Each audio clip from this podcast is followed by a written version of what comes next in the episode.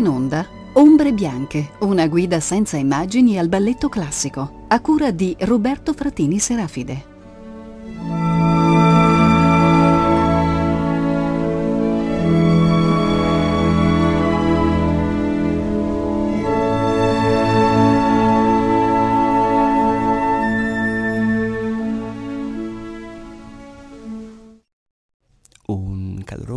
Cordiale saluto a tutti gli ascoltatori di Rete Toscana Classica e benvenuti a questa nuova puntata di Ombre Bianche, il programma in cui ci occupiamo di eh, balletto classico, romantico e post-romantico. Nella puntata precedente abbiamo iniziato a trattare il tema del Lago dei Cigni, quindi uno dei balletti più amati, più conosciuti, più popolari del repertorio abbiamo considerato la materia ballettistica e musicale del primo e del secondo atto. In questa puntata invece ci occuperemo del terzo e del quarto atto dal Lago dei Cigni, quindi diciamo degli atti dove si consuma la catastrofe di Sigfrido e di Odette. Il terzo atto quindi di coreografia e di composizione petipiana che è l'atto di clima diurno eh, in cui durante un gran ballo di corte eh, Sigfrido si imbatte per suo male eh, nella straordinaria macchina simulacrale rappresentata da Odile, detta anche occidentalmente mm, il cigno nero, eh, e eh, del quarto atto che invece è l'atto in cui effettivamente si consumerà il sacrificio, la morte e apoteosi, poco chiara in realtà come vedremo eh, di Odette e di Sigfrido. Nel terzo atto che ci riporta a un clima diurno, cioè che ci riporta alla realtà e alla corte di Sigfrido, eh, in cui Sigfrido riceve la visita di alcune principesse che pretendono, insomma che aspirano alla sua mano, di colpo nella sala del palazzo dove la madre di Sigfrido, la regina, cerca di eh, accelerare i tempi della scelta, irrompe eh, uno aristocratico sconosciuto che altri non è se non Rothbard Mozart eh, travestito, accompagnato da sua figlia, una principessa di straordinaria bellezza, vestita di nero e straordinariamente rassomigliante a Odette, al punto che il principe finisce per scambiarla con Odette e per ritenere che in qualche modo a Odette sia stata data la libera uscita per recarsi a corte e eh, danzare con lui. Va ricordato che eh, il terzo atto del Lago dei Cigni rappresenta come il primo atto, e pare che sia un po' la condanna degli atti petipiani nel Lago dei Cigni, ehm, è un atto um, filologicamente eh, complesso perché eh, il cuore ballettistico dell'atto, quindi eh, il, il, cuore ballettistico um, costituito, rappresentato um, dal passo a due del Cigno Nero è di fatto il prodotto di una interpolazione perché nella versione originaria questo passo a due preteso dall'etoile russa, dalla prima etoile russa interprete del ruolo di Odette e Odie era un passo a due molto meno ispirato che normalmente viene espunto e che viene salvato soltanto nell'edizione di Burmeister eseguita in qualche caso all'opera eh, di Parigi. Mm, il terzo atto, nuovamente, come il primo atto, è stato spesso accusato di una certa prolissità, di essere cioè, cioè un atto che condisce il suo nucleo drammatico con eccessive danze decorative. Va detto che appunto dopo l'arrivo di Rothbard e di eh, Odile normalmente viene eseguito un divertissement, quindi una suite di danze tipiche, di danze di carattere che eh, ascolteremo e che sembra una suite piuttosto gratuita, composta come appunto di una danza spagnola, di una danza napoletana e di una danza ungherese, eh, la, uh, celebre, la celebre uh, ciarda. Eh, in realtà va sottolineato ed è piuttosto evidente se si osserva l'edizione di Burmeister che probabilmente queste danze tipiche, questo divertissement è semplicemente una sequenza di offerte ballettistiche quindi un vero e proprio omaggio tersicoreo che il mago Rothbard fa a Sigfrido. Questa sequenza di danze sarebbe cioè una specie di piccolo incantesimo evocato da Rothbard per abbagliare Sigfrido con lo splendore, con i colori di danze differenti, tutto questo per anticipare la grande sorpresa il grande prodigio, il sortilegio della danza infinitamente seduttiva e abile della della stessa Odile. Quindi ascoltiamo senz'altro questa suite di danze, danza spagnola, danza napoletana e danza ungherese, dopodiché ci fermeremo brevemente per introdurre il Grand Pas de Deux di Sigfrido e del Cigno Nero.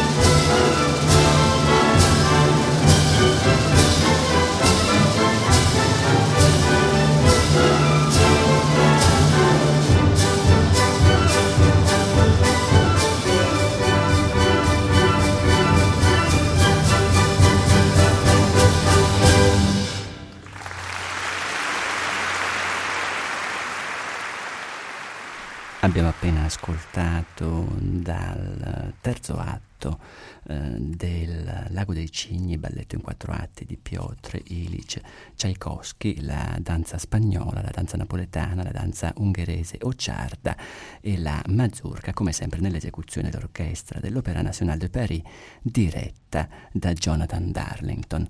Vi ricordo che le danze che abbiamo appena ascoltato fanno parte di un nutrito divertissement che mm, per certi aspetti il mago Rothbard all'irrompere nella festa in cui Sigfrido deve scegliere la sua fidanzata e all'irrompere con sua figlia, il suo simulacro Odile, straordinariamente simile a Odette, mm, in qualche modo offre eh, al principe Sigfrido questa suite di danze, che è una suite un po' abbagliante, che serve a sedurlo e a preparare la seduzione maggiore, che sarà appunto quella del suo incontro fisico con eh, Odile. Ne segue un incredibile passo a due, il Grand Pas de Deux del terzo atto, coreografato da Petit Pain, chiamato anche passo a due del Cigno Nero, in cui eh, Odile, questo è il nome convenzionale eh, della malvagia maga, eh, figlia probabilmente di Rothbard che lo aiuta eh, nel tessere questo inganno, in cui Odile seduce, seduce Sigfrido e lo convince a sposarla. Eh, Sigfrido di fatto alla fine del passo a due indicherà Odile come oggetto della sua scelta a sua madre e come pegno d'amore e di fidanzamento regalerà a Odile la piuma bianca che Odette gli aveva offerto in pegno d'amore, quindi il tradimento è eh, completo. Il dato interessante di questo passo a due del Cigno Nero è che innanzitutto si tratta di un passo a due di straordinaria complessità eh, tecnica, soprattutto la variazione del cigno nero è una variazione eh, per la quale si oscilla fra due opzioni musicali distinte, dopo vedremo perché e le ascolteremo entrambe, la variazione del cigno nero basata su oh, equilibri di malvagia perfezione che eh, servono a sottolineare il carattere assolutamente automatico della danza di Odile, la sua meccanica bellezza, il suo meccanico splendore e poi la coda, la travolgente coda del passo a due eh, in cui eh, Petipa ha voluto inserire eh, una travolgente batteria di 32 fouette Ovviamente passo molto difficile che fu inserito qui perché la grande étoile italiana eh, che eh, debuttò nel ruolo nel 1895 al Mareschi di San Pietroburgo, Pierina Legnani era la prima donna al mondo a saper eseguire 32 fuette di seguito eh, sul posto, per cui eh, Petipa approfittò intelligentemente di questo talento e a partire da quel momento i 32 fuette di Pierina Legnani si trasformarono in uno degli elementi imprescindibili di questo ruolo e anche in ciò che faceva del ruolo uno dei ruoli più difficili del repertorio, qualcosa che non tutte le ballerine possono permettersi, soprattutto se eh, in ottemperanza al progetto originario è la stessa danzatrice quella che interpreta il ruolo di Odette negli Atti Bianchi e il ruolo di Odile in questo terzo atto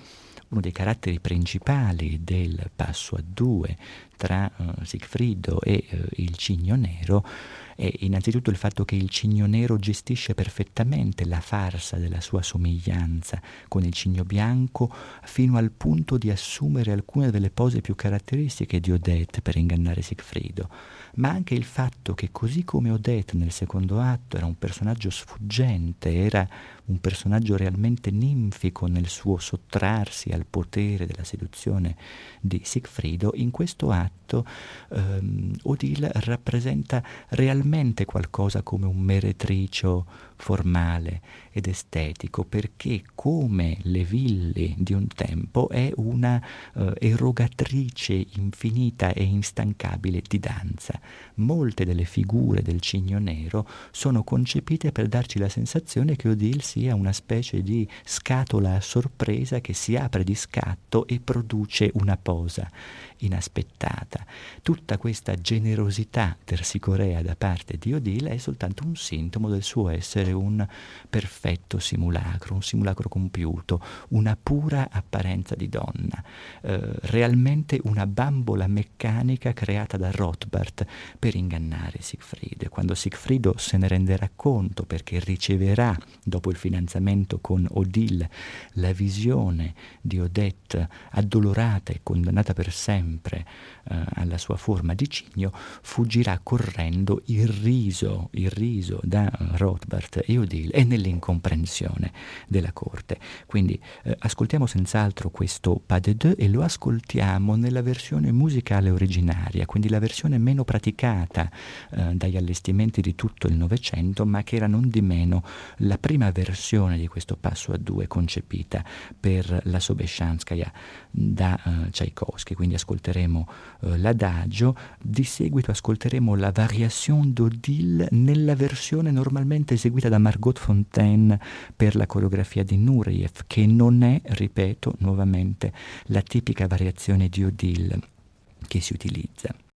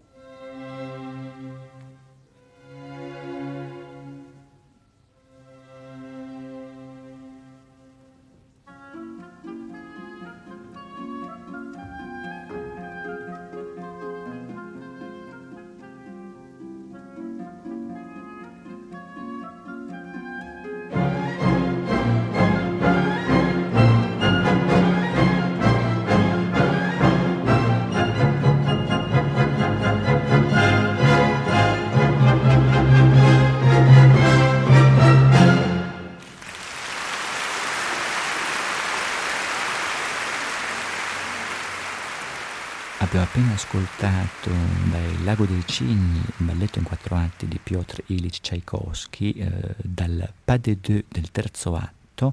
eh, l'adagio pour Sobeshanskaya,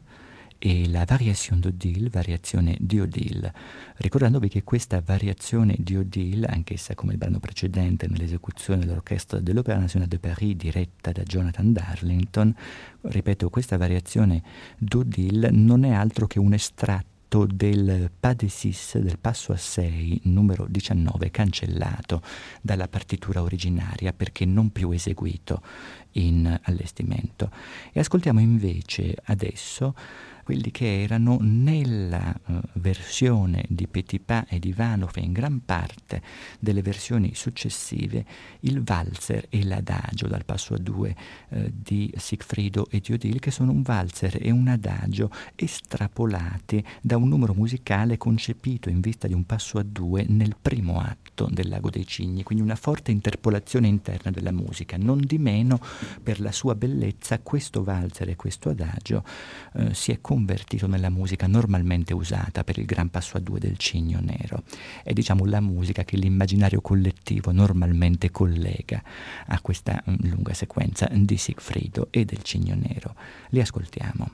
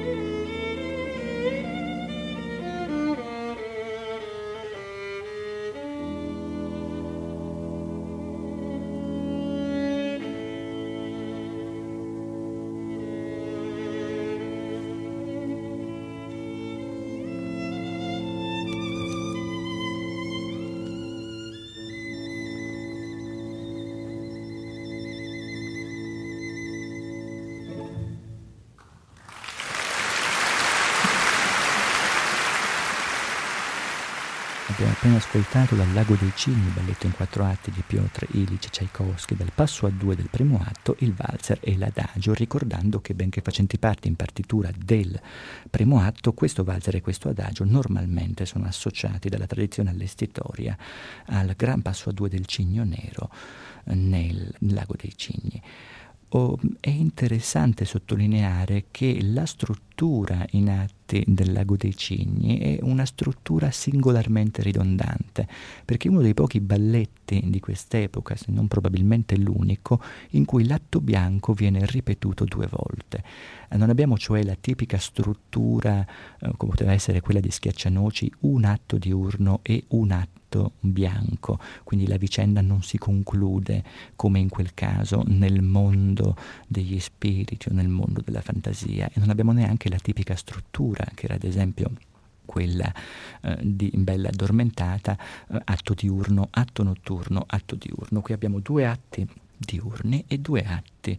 eh, notturni, è come se la struttura rimanesse aperta e eh, irrisolta. Lo stesso finale, ripeto, di Lago dei Cigni è un finale poco chiaro perché effettivamente non si capisce né perché né come muoiano Sigfrido e Odette. Di Odette non sappiamo se semplicemente resta condannata alla sua forma di cigno o se muore. Eh, di Sigfrido eh, si dice che debba eh, annegarsi nel lago, ma non si sa anche in questo caso se perché le onde del lago vengono sollevate da Rothbard o, o perché eh, Sigfrido si suicida o perché sia Odette eh, come una tipica Villi ad attirarlo nel lago per annegarlo e così vendicarsi del tradimento, dell'adulterio di Sigfrido. La verità è che paradossalmente questo balletto, che è il più famoso di tutto il repertorio, è un balletto che in sostanza non ha un finale, ha un finale poco chiaro e il suo finale è così poco chiaro um, da aver autorizzato l'immaginario collettivo prima di tutto a concepire un finale ideale che arriverà soltanto nel primo decennio del Novecento con la breve coreografia di Fouquin intitolata La morte del cigno, dove il cigno viene fatto morire chiaramente mentre non moriva nel finale del Lago dei Cigni e poi nell'immaginario collettivo. Effettivamente l'immaginario collettivo successivamente ha sempre associato la morte del cigno di Fokhin al Lago dei Cigni di Tchaikovsky, mentre ripeto si tratta di due balletti differenti. Il secondo atto bianco, quindi il quarto atto del Lago dei Cigni, torna ad essere con la coreografia di Ivanov, si apre con una meravigliosa, dolente danza dei cigni attorno a Odette, eh, tradita, umiliata e addolorata e eh, proseguirà con un eh, passo a due, diciamo, di riconciliazione tra eh, Sigfrido eh, pentito e Odette eh, dolente. Eh, ascoltiamo senz'altro la musica della Seine, quindi la musica ad apertura di sipario su questo quarto atto e la successiva danza dei cigni.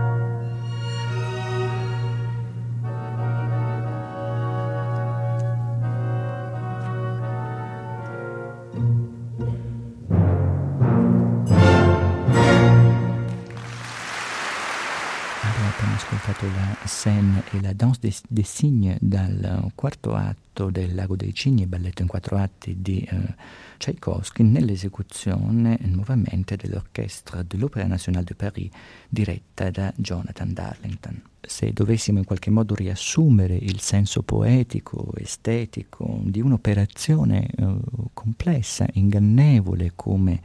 il Lago dei Cigni, potremmo dire che il Lago dei Cigni rappresenta nella parabola del balletto romantico e post-romantico eh, il più eccezionale apologo sull'informale come destino della forma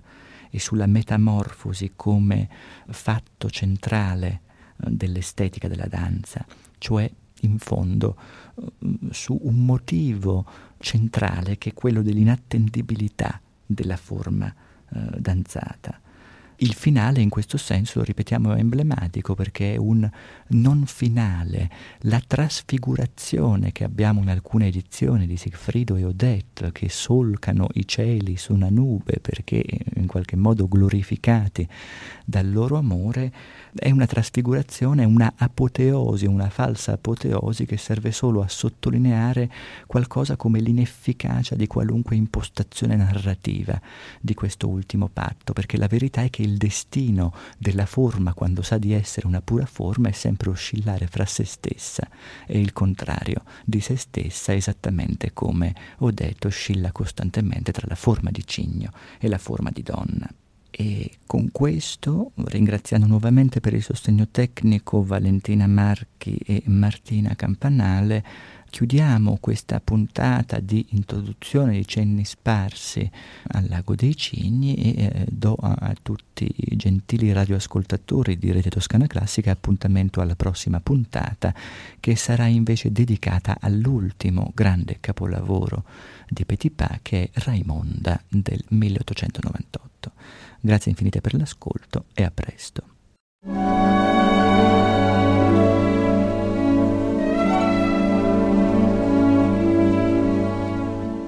Abbiamo trasmesso Ombre Bianche, una guida senza immagini al balletto classico, a cura di Roberto Fratini Serafide.